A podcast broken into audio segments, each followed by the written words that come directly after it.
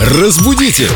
Далее! И о самом приятном, о кулинарии. Доброе Да, утро. актуально под Новый Здравствуйте, год. Юля. А я часто слышу кулинария. К тому же еще он в кулинарии силен. Я, А? кстати, я вам честно скажу, я даже сам говорю кулинария, потому что уже не очень молод. Потому что кулинар, да. Ну, на самом деле, нельзя сказать, что вы уж так ошибаетесь. Что вы так злостно. уж состарились, Дмитрий.